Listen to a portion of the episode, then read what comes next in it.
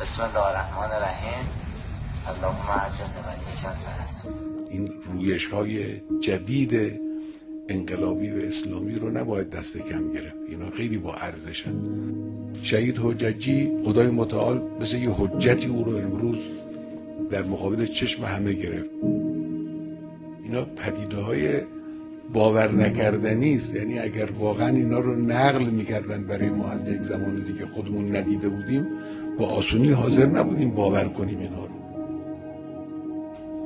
این چه عاملی است که این جوان رو وادار می‌کنه که عشق به جهاد و عشق به دفاع از ارزش ها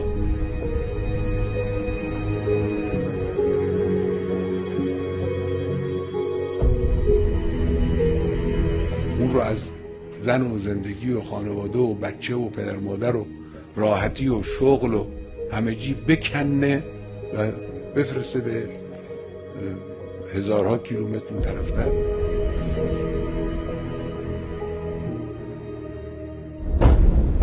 این صوتو داشته باشی.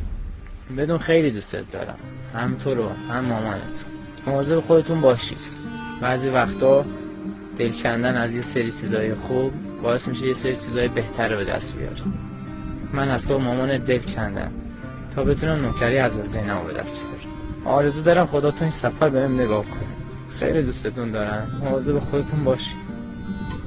و سعی کن یه جوری زندگی کنی که خدا عاشقت بشه.